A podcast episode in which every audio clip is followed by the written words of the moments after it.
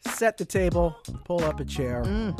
This is Studio 2 on Thanksgiving Eve. I'm Avi Wolfman Arent. And I'm Cherri Gregg. Coming up later in the hour, we'll hear from an expert in conflict resolution about how to tame heated discussions at the Thanksgiving dinner table.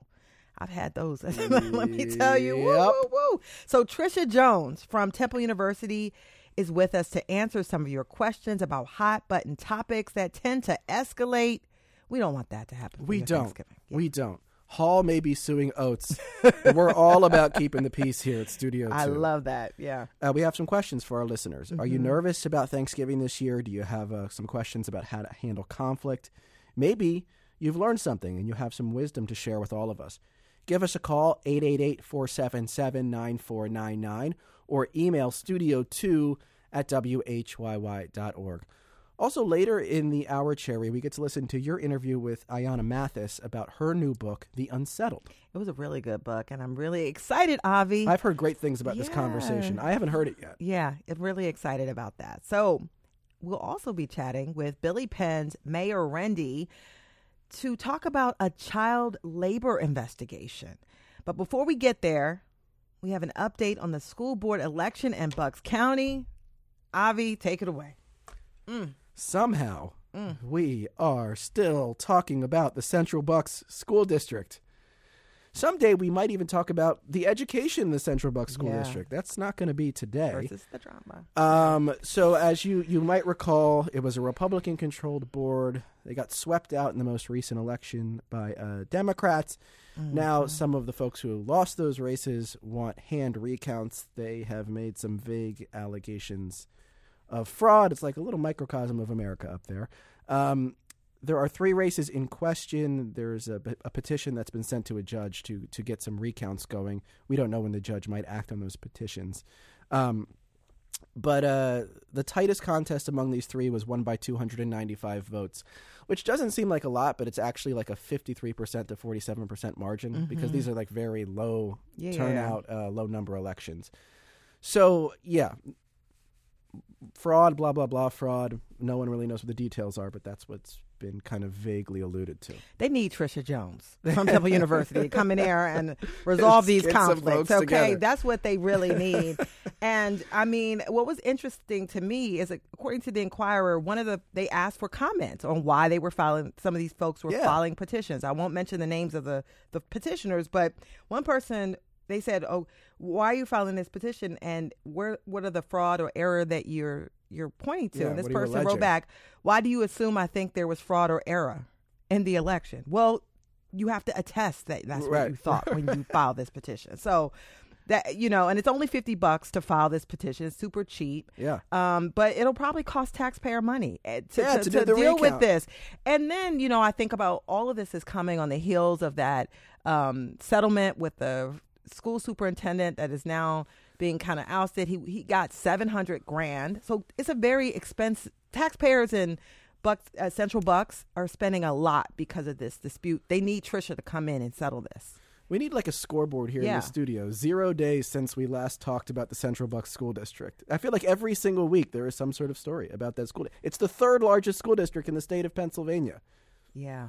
The maelstrom continues. All right, It right, let's move. Uh, continues. let's move out well, of something Pennsylvania that altogether. soon will Yeah. soon not continue, right? Good news out of Camden, New Jersey. Finally, a toxic stories high pile of waste will now be officially evicted and gone from. Camden. Yeah. Crews have started to remove this massive waste pile that has loomed high over the Bergen Square neighborhood. This was an illegal dump site. It contains debris, dirt that Camden health officials said contained toxic materials like lead and mercury. There was a fence around it. Wayhill Realty Holdings allegedly owned this. The city went to try to get them to clean it up a couple of years ago. Couldn't get it done, so they took over the property, and hence this multi year effort to finally clean up this lot. Um, 50 truckloads a day are now moving this toxic waste along a specific route. They're dumping it into a landfill in Blackwood. But finally, they're cleaning it out and it'll be a public park eventually. But this has been a years long issue. Residents have been complaining, Yeah. Avi. And it made me say to myself, I don't think this would have happened if these weren't low income residents in Camden. This would have never been there. That's what the residents have been saying for years. This this company, Wayhill Realty Holdings LLC, would have never gotten away with this if it hadn't been in Camden. And hey, the evidence is on their side because you, like you said, this took years, and it's still actually going to take a while. They're Yeah. transporting fifty truckloads a day, and the pile is so big that it's not going to be done until February 2024. So That's fif- a big pile, man. 50 truckloads a day for months. That's how much waste was built up on this site. Um, hopefully, they're able to remediate. Like you said, there is the plan, kind of maybe, to have a park there someday. Maybe in the park, Cherri, they'll uh, plant ginkgo trees. Ah, I'm gonna give you a good high five for that one. That was so good. Gold, gold star for another transition here on Studio 2. So, uh, the ginkgo tree, if you don't know it, you've likely seen it. Um, it's a 200 million year old species of trees. And they get planted a lot in the city because they're very, very hardy. Like, they kind of can grow in all sorts of types of conditions. And one of the things that's interesting about the ginkgo is that their leaves kind of fall off all at once. They're the bright yellow leaves that you uh, you might see around town. All of a sudden, one day, the street is is blacktop and sidewalk. The next day, it's all ginkgo leaves because that's just the way they shed their leaves. It's like this sudden mechanism, and it's happening right around now here in our region. Um, they also have a smell component when their their berries um, fall off and get crushed. It does emit a smell that some people don't like. So there's a love hate thing going on with the ginkgo. But just be aware, it's a ginkgo leaf season in Philadelphia. Yeah, and scientists they liken the smell to rotting cheese or eggs. It doesn't bother me. I wonder. It really I, doesn't. I, I Do wonder. you know I'm the smell? I have. You know, I live in a neighborhood where all these yellow leaves Yeah. just popped up, and I'm like, somebody needs to. We have to do something about this Oh, because so people that's are what driving offends over. you. It's the leaves. It, n- no, but I I'm like now I'm gonna roll down my windows and kind of see. Sniff around. Yeah, sniff around and see if these are the ginkgos. I so the know. smell, the smell, I find to be kind of earthy and musty. It's I don't find it to be that earthy. offensive. Look at you describing the smell. sound like a sommelier or something, uh, leaf sommelier. Yeah. Um, I, but I, I, people have complained to me about the smell a lot, and I Mm-hmm. feel like there's something maybe wrong with my nose or my senses because I've never found it to be that offensive. By the way, there is uh, something called the Philadelphia Tree Inventory. It's like Google Maps overlaid Yeah. with information about where you can find ginkgo trees in our region. I thought that was really cool. So check Yeah, that out. Check that out. Something else quickly. Tis the season. Folks are getting on the road for travel, right? They sure are. On their catching planes. Get ready for some busy, busy days. Planes, at trains, THL. automobiles, Yes. yes. Almost a million travelers expected to take go through Philadelphia International between last Friday and Tuesday of next week. We'll see if those numbers bear out. Yesterday's weather over 150 delays due to weather yesterday at PHL. So people's Thanksgiving trip not starting great, but hopefully I just it's supposed hope to you- be yeah. sunny. You know, we'll have some better weather going into Thanksgiving Day. So I we'll just see. hope folks get where they're going Yeah, safely. safely, and enjoy your gobble gobble on Turkey Day. And all Enjoy that. your gobble. What's your and what's your go-to uh, Thanksgiving dish? The one you got to have. We were talking about this, but I forgot. Yeah, well, I make the six cheese mac and cheese. Don't ask me all the six cheeses. I just pick a whole Well, bunch of now I different and mix wanna- it in there. Yeah, but that's gonna be you. my dish. And yours, I know you're Shout out to My sister makes amazing pie. She's a professional baker. We get professionally baked pies by my sister Hannah every year. See, year. one time I'm gonna have to come over. your You're invited anytime, Cherri. Um, we're going to turn now to our newsmaker interview. And it's about a new Billy Penn investigation from our next guest that digs into a surge in reports of alleged child labor violations in Pennsylvania since the start of the year. The state's Department of Labor says it's looking into three times the amount of complaints it received compared to last year. Local business owners claim the system is confusing, and with nearly a third of teens living below the poverty line in Philly, some kids say they need to work. Joining us now is Meir Rinde, investigative reporter for WHYY's Billy Penn.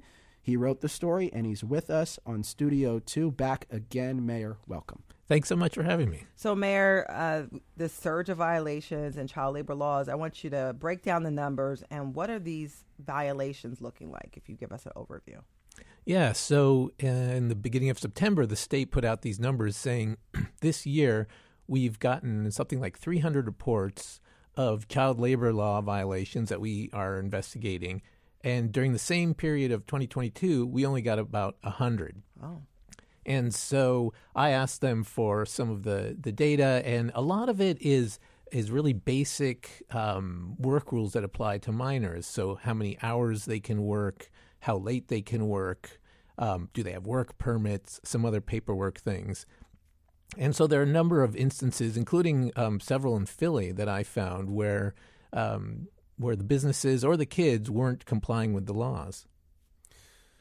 And you think when you hear that that what you're going to uncover is some sort of terrible abuse, but it's a little more gray than that, Meir. When you actually went and talked to some of these business owners and, and some of the young people who work, it's a little more complex. So, what did you find when you sort of dug into the the allegations and investigations? Yeah, well, I was interested in this because there have been reports across the country of serious uh, child labor violations of kids working in slaughterhouses and things like that. And I was like, is that going on here? Yeah. Um, but when you actually talk to people, there's some paperwork issues. Apparently, the state's um, system for reporting um, worker hours and information um, is is kind of clunky, and so there are some errors in there.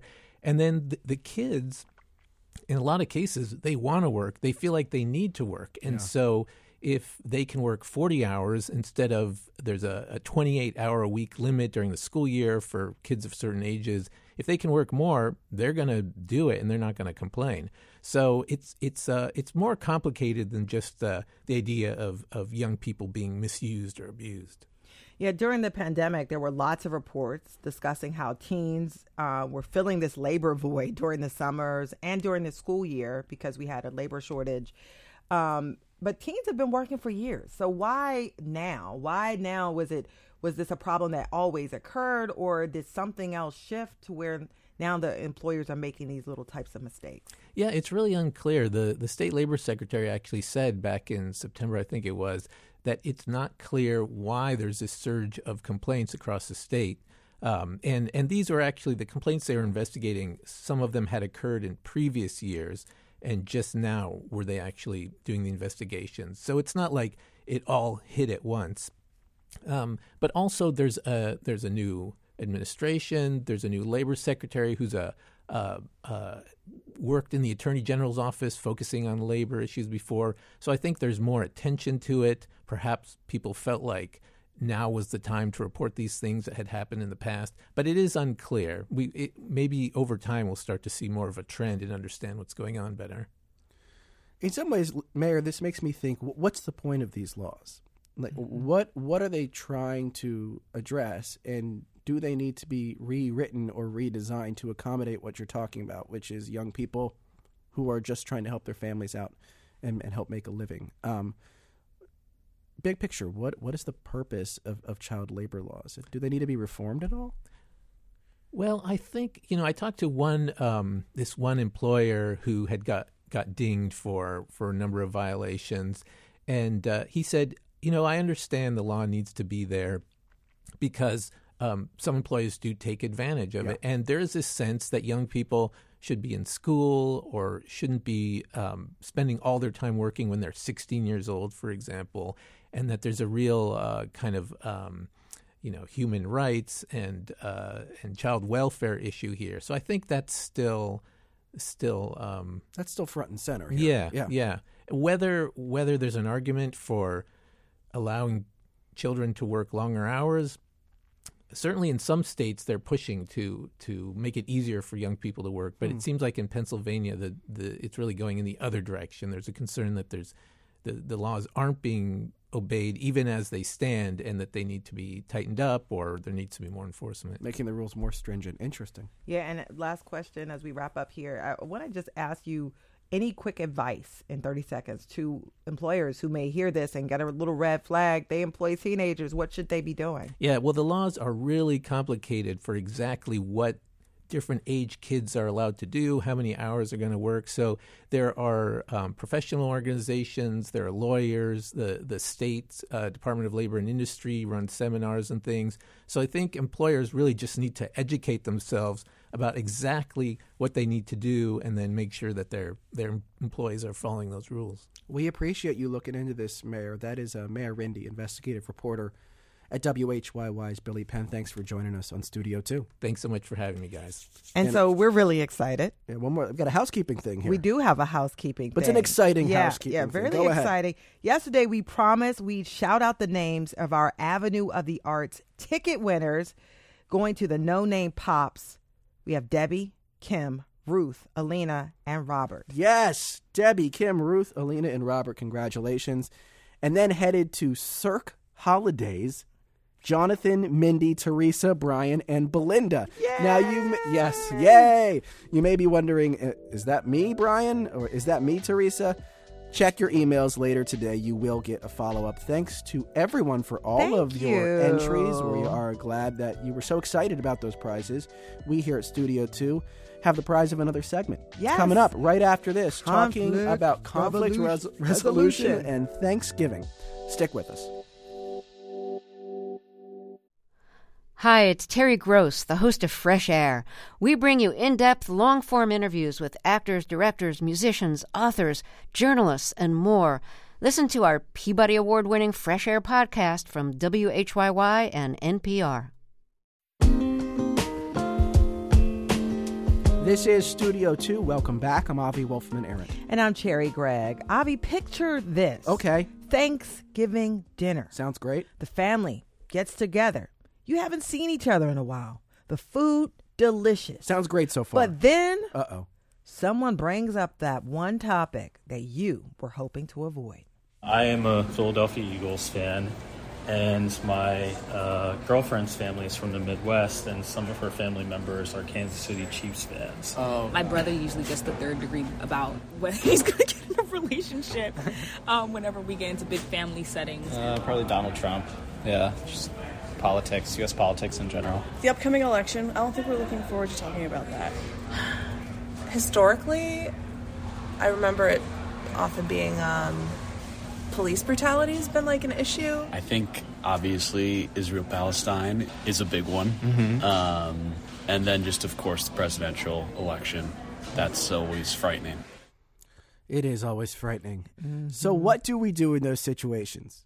Head down, say nothing, hope it passes? Or maybe we try to find some common ground. Luckily for us and you, we have an expert to answer some of our questions and yours. Tricia Jones is the director of the Center for Conflict Management and Media Impact at Temple University's Klein College. Tricia Jones, welcome to Studio 2. Thank you. Nice to be here. And we are taking your questions and comments right now. What topic or topics are you hoping to avoid at the dinner table? Are you wondering how to handle it? Do you have any advice? Call us now, 888 477 9499, or you can also email us at studio2 at whyy.org. Tricia, I wanted to start uh, by asking about what happens to us internally when that tricky topic arises. Like, you know, human psychology basics. What's happening in our brains when Uncle so and so or Aunt so and so brings up the topic that we all know is going to start a conflict?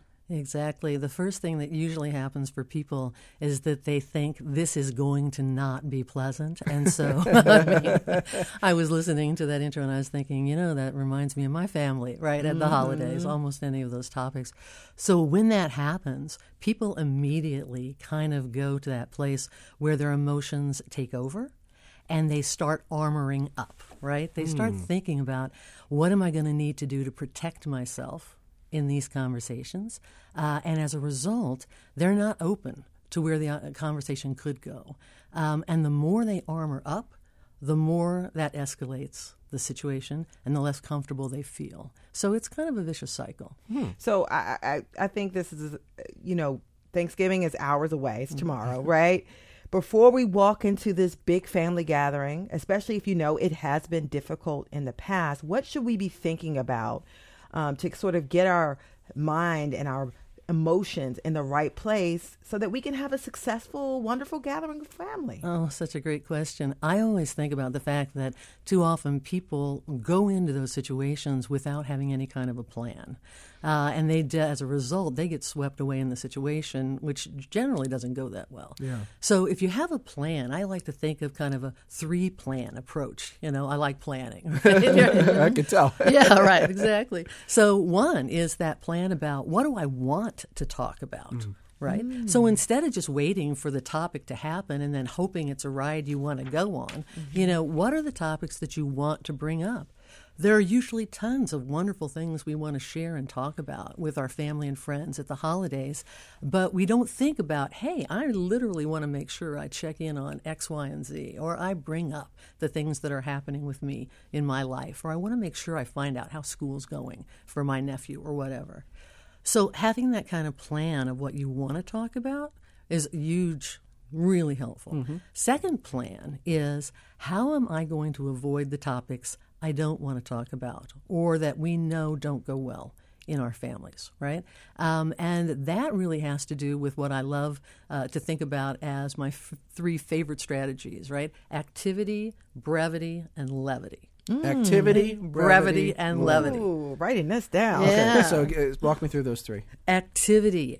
Have something that they can do that's some sort of an activity that doesn't lend itself to just unfettered conversation. Board games. Exactly. Board games, movies is a big one in my family. Kind of sounds like the mm. distraction plan. A little bit. Exactly. Yeah, yeah. Something that people can actually enjoy doing, but in the doing of it, it's tough to talk. Mm-hmm. It's tough to have a conversation. This is particularly helpful when you have that one or two members of the family who just want to take over and dominate a conversation that everybody knows is going downhill. Yeah. This is so nice. This is like a nice, kind way of sort of bearing people away. Let's just let's just play some sorry, some Monopoly. Let's get through it. Okay. And then we got brevity. Brevity. Okay. Keep the visits short and keep the interaction time short, right? Now, I have to tell you. But sometimes I, I want to talk to my family. I want to get though. the story. Exactly, exactly. Well, and this is your plan for when something's coming up that you know is not going to go well. This Oh, is one of those, you know, in my husband and my uh, relationship, and we've been married a, a while. Um, one of the things we always used to say is, okay, uh, we're about ready to enter the front door. Okay, so what's our time plan, right? How much are we going to? What kind of time do we want to spend here? And you know, how brief do we think that is? Because honestly, two and a half hours was the magic period of time. Two and a half hours, things would go well, and then that corner would turn. oh, and everybody's like, "Uh oh," you know. Well, you know, okay, two and a half shift, hours. yeah. We've got to go do something else, right? Mm-hmm. And then we'll be back later on, right? Um, but kind of thinking of those brevity things, Yeah. right? Um, because you don't want anything to just fill the space, the void, because those are usually the Mm-hmm. Uncomfortable topics. And then levity. Levity, keep it light, right? You know, even if a topic kind of comes up that you know is not usually going to be pleasant for the family, right? Think about some comment that you can make or something you can do that just kind of lightens it up. Yeah. Uh, you know, something like, Oh, I can't wait to hear more about that. But, you know, um, boy, we had a long ride and it's time for us to take another, you know, restroom break. Or diaper diaper changing was always a great one. That's a good one. You can use that, I use Avi. that right. Oh, you know, oh, I have to smell go do that. Exactly. Um, Let me go. Yeah, Yeah. let- exactly. I want to backtrack a little bit, though, Yeah. Tricia. And we're speaking with Tricia Jones, director of the Center for Conflict Management and Media Impact at Temple University's Klein College, talking about you know family conflict around the holidays. I never bring up the topics that I know are going to trigger people, but some family members Oh, they love it. always do. So I'm mm. trying to get in the mindset of like why people bring up those topics. Maybe they're looking for connection. Maybe they just want to get it off their chest. Maybe they enjoy watching people fight. I don't know. But like why why do people instigate? Mm-hmm. I think, in my experience, it's that people don't feel like they are heard enough mm. day in mm. and day out in their lives. You know, they have a lot of time with other people, but they don't have a lot of opportunity to share who they are, what's happening to them, tell their stories, share what they're feeling about things. Yeah. And that's why holidays are such an opportunity, but also such a potentially fraught situation. Mm-hmm. Because here we are, and who can we count on to want to take the time to give us the time to be heard, our family and our friends.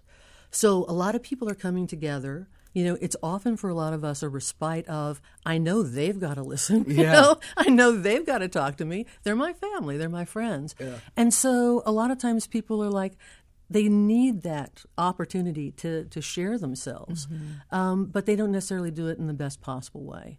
And that all comes out. And when you think about having mm, whatever it is nine, ten, a dozen, 24 people all in that place who really want to be heard by the most important people in their lives, Yeah. yeah, it can become a bit of a train wreck. That's and, so interesting. And we want to hear from you if you have questions or comments or techniques you've used to sort of stories you want to share, brief stories you want to share about how to resolve conflict on Thanksgiving Day or other family gatherings. You can call us. The number is 888 477 9499. You can also email studio2 at whyy.org. I want to run through some comments we've gotten just quickly. Sandy suggests if there's a conflict, get up from the table and go clean something. That's like I've done that. Cleaning the diapers or cleaning the Clean it up, dishes. Yeah. there you go. Uh, Joanne says, pretend you didn't hear what they just said. Sometimes you got to just ignore something that might be a little, you know, left or right. Comment from Marie says, stay in your lane. Boundaries are important tools that help us to navigate complex relationships. My question for you, because you were talking about the family gathering, something that I've seen in large family gatherings is the hijacking of it for big announcements. You know, oh, I'll be yeah. not talking about this. When is it? Something specific happened. We something won't, we won't, we won't lay know. it out. So I want to talk about this. Like, when is it a good time to make an announcement with using this family, co-opting the family gathering for your personal, you know, announcement, or when should you avoid it? Um, walk us through the thought process. And then, sort of, also the bystander's thought process. If you want to say, "Hey, let's de-escalate this situation," because you can drop a stink bomb. Exactly. Well, first of all, I think surprises are highly overrated in most relationships, right? Because, and especially when family get together, it's like somebody always tends to feel they should have known first, or they mm. should have had a heads up, right? Like the surprise when you haven't told the parents first, you know, kind of thing tends not to go very well. Uh, it also matters what else someone else is hoping is going to happen on that day and at that time, right? So you don't know necessarily what their game plan is for the afternoon, the evening, or whatever. And, you know, having an opportunity to talk, especially if you're not the host of that get together, is, is really helpful. Yeah, I'm, I'm actually a real big fan of just kind of, you know, doing one of these. Now, we're going to announce this. I'd like to announce this when we're all together, but you know, I want you to know. You know, how's this? You know, what do you think would be the best time uh, for us to do this? Yeah. Yeah. want to bring in a caller now. This is Brian on the line who wants to talk about what happens when we don't say what we're thinking. Because we've talked about diversion tactics, but hey, there might be a cost to to avoiding. So, Brian, uh, what your what is your question or comment? You are on Studio Two. Yeah, sure. Uh, thanks for taking the call. Um, my comment is, is is really that my experience is when everybody's avoiding the uh, the electric wire in the room of conversation, um, it really drains the uh, it drains the energy out of the relationships in, in the space. So nobody's saying what they think, and as a result, nobody's really engaging with each other in a real way. I think that's uh, maybe a problem. All right, so Tricia Jones, that's a really interesting comment by Brian. Um, if we don't say what's on our mind, is there a cost to that? Does it does it sap the you know long term? Can it damage the relationship because it suggests we don't have a lot of trust with each other? I mean, is isn't there some positive to to saying what we mean and meaning what we say? I think there's a lot of positive because that is the way we build relationship and connection, right? Small talk is again, if that's where your relationships are, you can only do the small talk kind of thing when you're together. Everybody feels that inauthenticity and they mm-hmm. understand that you're just playing out this performance that is ultimately destructive, particularly if little kids and others in the family are watching this pattern because they see that, hey, you know what? It's not really safe here to say what we want, hmm. right? So that moves us kind of into plan three, right? Which is Yeah, let's get there. if you're going to have those really difficult conversations and be open and authentic, what are some ways that you can help make that conversation go better? Right? So, you know, first of all, the idea of, you know, having some ground rules up front, right? And there are like three ground rules that we use in my family. One of them is to have a general sense of time that, you know what, we're going to talk about this for 15, 20 minutes, and then we're going to take its temperature, see where it is, and if we still kind of want to be having these conversations. Because in my family, most of us don't agree on hardly anything when it comes to those really big, you know, questions of life. Uh, the second one is to have everybody have an opportunity to share whatever their point of view is uninterrupted, right? So we give each other a good listening to. Right, we do the very best we can to really have you have the floor. We're literally there, right, for you. And the third thing is to let people know when something has been said that it's starting to feel a little hurtful Yeah. or Mhm. even a lot of hurtful, right? But how do you Um, do that without yeah. offending that person? Because I feel like sometimes you know you say that's hurtful, and then that hurts them even more, and you get in that spiral. Right, exactly. Well, first of all, setting those, have, talking about those ground rules up front Yeah. before anything is said, kind of takes the blame factor out of it. All Interesting. right. But the other way is if that moment happens, instead of my saying, you know, Avi, you hurt me. You know, how dare you do that? You know, you know that would hurt me.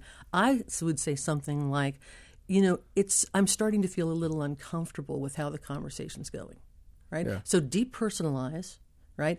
Own the fact that it's your emotion that's happening there. And then, you know, see whether or not I often will say, you know, I want to understand what you just shared with me, right? Can you can you say that in a different way Mhm. so that I can stay with you in terms of understanding where you are?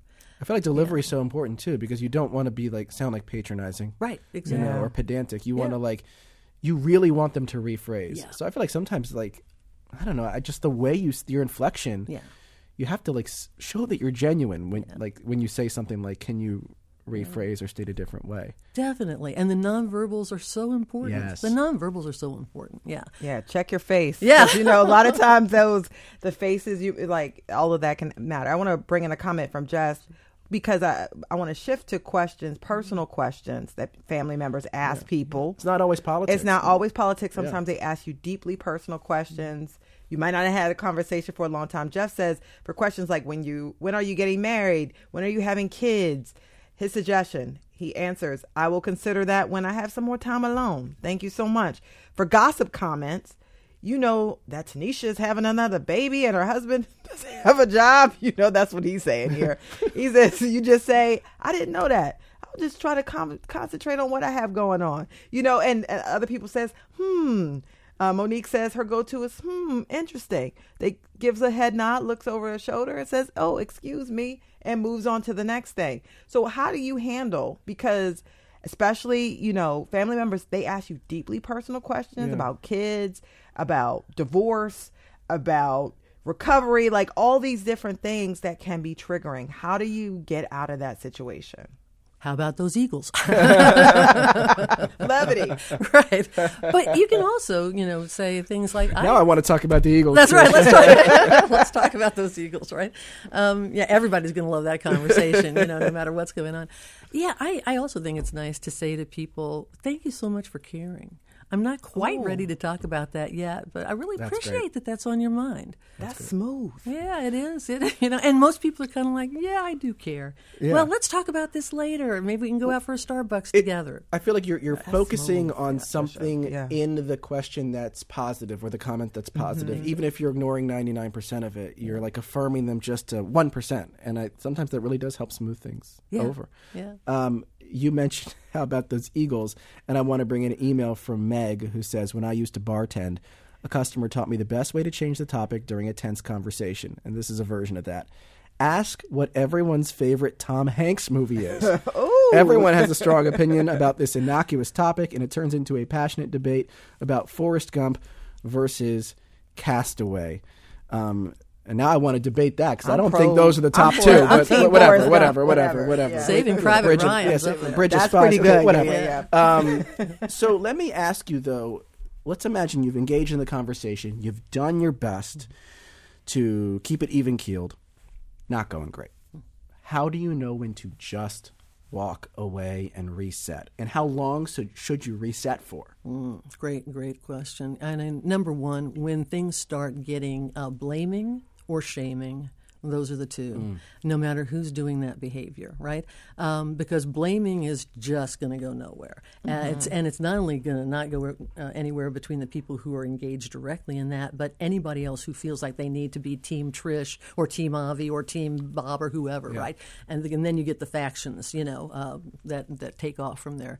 Um, and, you know, blaming is one of those things that also carries over over time. Yeah. And also tends to carry over into social media, which is another part of the conflict dynamic for in family get togethers that's really tough. That's also one of the ground rules that we have when we have one of those difficult conversations. Whatever we talk about right now, none of it goes on anyone's social media. Just doesn't happen, right? It's going to stay here um, in the house. The shaming stuff, you know, uh, if I have to put you down to win my point, then that's just ugly times two. Yeah. And, you know, a lot of bullying behavior, and there's a lot of bullying behavior in families, as we know very well, you know, that comes out as these contempt statements about, uh, you know, I'm better and you're not. I'm superior, you're inferior. You're unworthy in the following ways. Um, and those shaming kinds of uh, comments, they almost always hit the target and they go deep and they stay. Yeah. Yeah. Quick follow up to that because sometimes we've experienced trauma in childhood. Maybe we were bullied by a cousin or somebody. And sometimes, you know, you get into a debate or a, a conflict with someone now, but the- it's small. But the actual feelings that you have date back 20 years, 30 years, 15 years. How do you check your own trauma and make sure that you're not going back to a place and throwing the past into current conversation? What a great question. Yeah. Um, and, and first of all, that thinking about it before you ever get there, before you ever leave, before you're trapped in Philadelphia International Airport, waiting for your flight to go wherever. Hey, that's another. Tom Hanks movie, by That's the way. right. Terminal. So good. Yeah, that's right. But I also think you have to think to yourself, you know, and that's tough to do because a lot of times we go, "Oh, I'm past that. I'm past that." Well, you know what? When you think about it, feel yourself, feel your body, and you know whether you're past it or not. And if you're not past it, when that comes up in any way, shape, or form, even a tiny thing, you do an exit. You do a graceful exit, mm-hmm. right? Find the nicest, closest, best off ramp that you can take because you're not ready for it. Real quickly, as we wrap up in about 30 seconds, can family fighting be healthy? Get it out of our systems, maybe feel a little mm. closer afterwards. Is there any benefit to really having an argument as a family? Or is it a total loss? No, it's a huge benefit. And mm. we need to, that should be our goal, actually. You know, we shouldn't squelch conflict. We should help conflict breathe in constructive ways. And that means let's get some just basic ground rules and understandings of how are we going to talk together and support each other. That's a great place to end it. I'll also add one more comment from Lou, who just says, I'm going to stay busy eating. I like that. There the you food go, Lou. is a Go, good Lou. distraction. That fills the mouth. It does. Uh, thank you so much, Tricia Jones, uh, director of the Center for Conflict Management and Media Impact at Temple University's Klein College. So many pearls of wisdom there. Thank you so much for joining us on Thank Studio 2. having Wonderful. And coming up, award winning author Ayana Mathis on her new novel, The Unsettled. I like this music right here. Let's jam.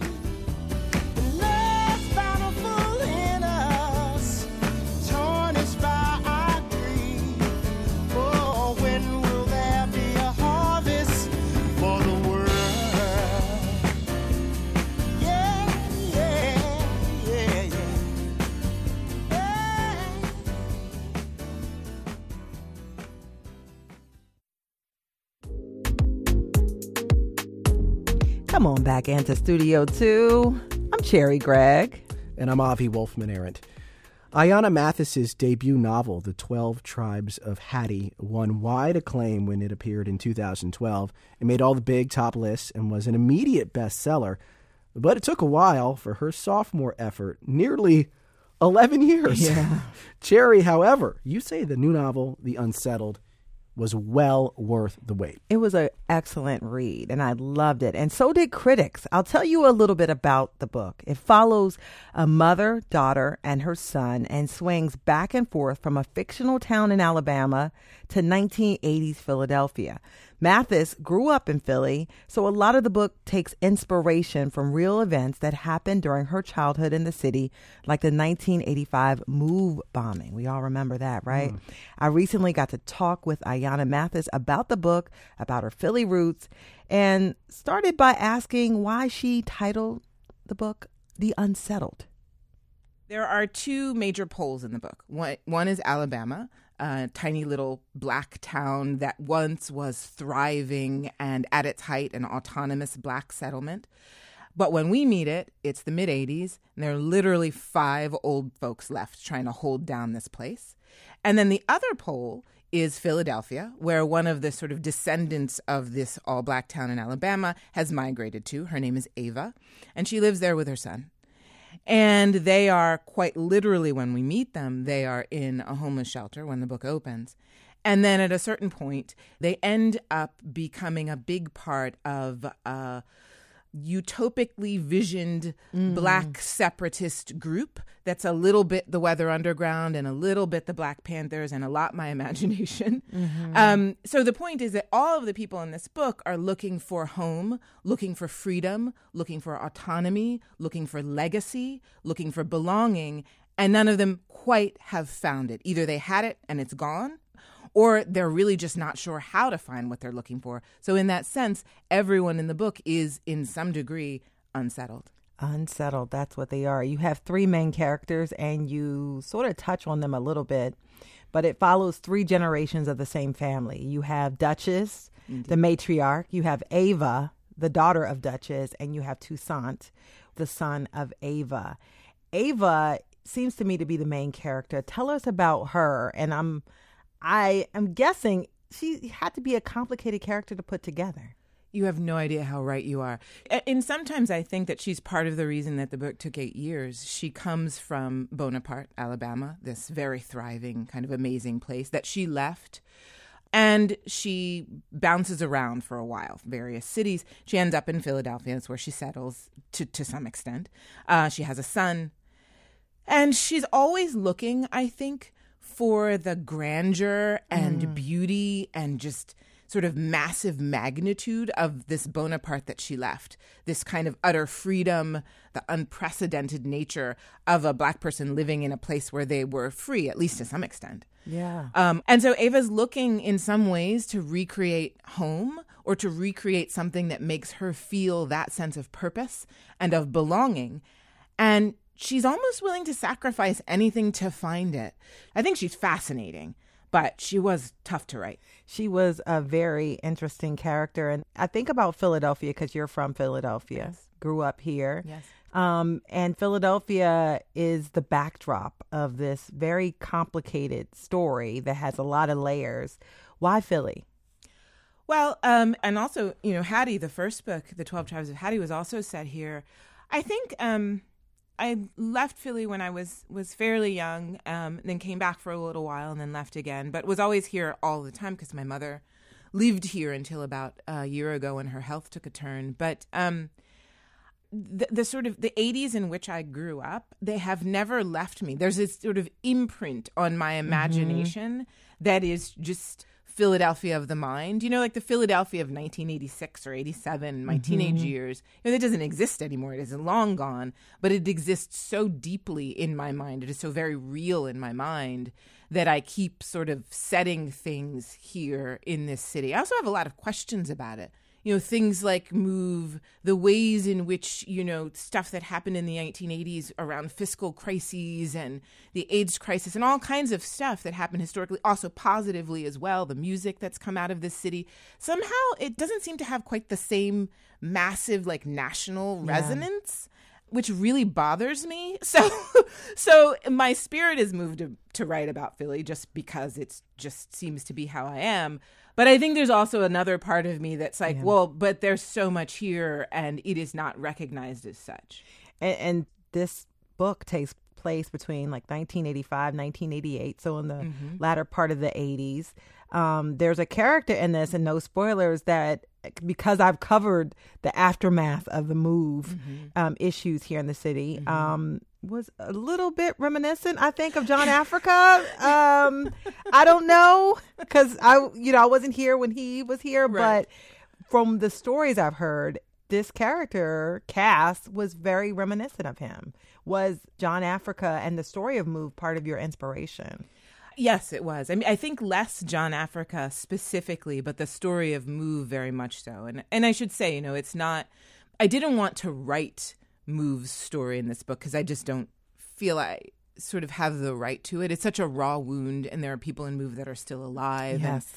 but I think in many ways, you know, I was 11 when it happened, and I had so many questions, and it felt like they never got answered. It feels like they're still not answered, but certainly I didn't even begin to get any answers for them or to them until I was probably in my like in college when I started to understand things like police violence and you know and police violence against black people and like what happened there.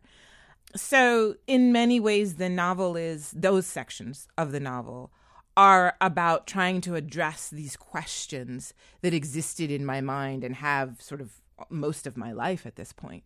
I, I want to zoom out because you're from Philly and learn to love writing here. I mean, when did you figure out, like as a child here, that you this is what you wanted to do? You know, I started writing when I was a kid, uh, like really little, like, you know, eight or something. Um, and my mom still has this book of these kind of very silly little short stories that I that I wrote when I was just a kid. Um, so I started writing then. I, I wrote all through my life. I wrote all through my high school. I went to girls' high. I w- wrote all Go through my high school. Go girls' high. um, I wrote all through my high school life. Um, I, although I thought that I was a poet, which is much better for everybody that I'm not because I'm not a very good poet at Mhm. all but it but it was really a lot of my identity right was this and and as i you know mentioned to you you know how um sort of early years of my life were a little bit tumultuous for various reasons and so writing was always writing and reading also i should say were these places of safety and solace and expression and rootedness I sort of say very proudly as part of my identity. If people were to say to me, "Who are you?" Really, I'd say, "I'm a poor black girl from Philly. That's who I am," um, and that is pride, capital P. But you know, I think a lot of that that sense of identity, I think, was sort of shored up by the fact that I could write and that I was supported in it. You know, my mother did, my high school did, my friends did. So this was an utterly unique and unprecedented place to grow up, I think. Um, when I meet Philadelphians, like all over the way, I travel a lot. There's something we all sort of recognize in each other. It's so particular. Like Philly is so particular, but I'm so grateful to it because it, um, well, makes me who I am. Yeah, just a couple more questions for you. Oprah Winfrey. you were a op- your first book, The 12 Tribes of Hattie, was selected for the Oprah Book Club back in 2012. Yeah. Your first book, your debut novel. I mean, what was that like? Has it been life changing for you? utterly utterly life changing and you know it's so funny it's like when i think about it it seems as though it happened to someone else like it's because it was so utterly unexpected you know? I, I was in grad school getting my mfa and we sold it and i was so happy just to have sold this book. And we were going to publish it was supposed to be published in january 2013 and in october of 2012 so not very long before it was supposed to be published Oprah Magazine said, Oh, we're going to cover the book. And I was so excited. Oh my gosh, it's the best thing I could have hoped for. And they wanted to do a little brief interview, just had a couple of follow up questions. So, can, can we arranged for them to call me? Phone rings on the appointed date in October. I pick it up. I'm expecting an editor, and it's Oprah. And she's like, Hi, this is Oprah Winfrey. And I, I kid you not, I literally said, No, it isn't. And then we had this kind of back and forth. I mean, I, you know, I can tell you that story, but it's almost as though I can't remember how it felt because it's so gigantic that it, I mean, it changed everything about my life. And now this is your sophomore novel, The Unsettled. Yes, the sophomore. Not bad for a poor girl, poor black girl from Philly. Not bad, right? yeah. I want to say thank you so much for coming on Studio 2. Thank you so much. This was a fantastic conversation. Thank you for being such a thoughtful reader. Wow, I really loved that conversation. That, friends, was Ayana Mathis. Her new novel is The Unsettled. She's also the author of The 12 Tribes of Hattie. I have to embarrass you a little bit. Uh-huh. She said you were one of the best readers and interviewers she's run into. That was nice on, of on the interview circuit. Cherri Gregg, folks. That was nice. Have a of great her. Thanksgiving, Cherri. Yeah, you too. Happy Thanksgiving to the family. and to all of our producers Yay, Debbie happy Builder, Paige Marie Bessler, and Andreas Copes. Al Banks is our engineer. Joan Isabella is WHYY's audio general manager. From Studio 2 at WHYY in Philadelphia, I'm Avi Wolfman Arent. And I'm Cherri Gregg. Have a wonderful Thanksgiving, everyone.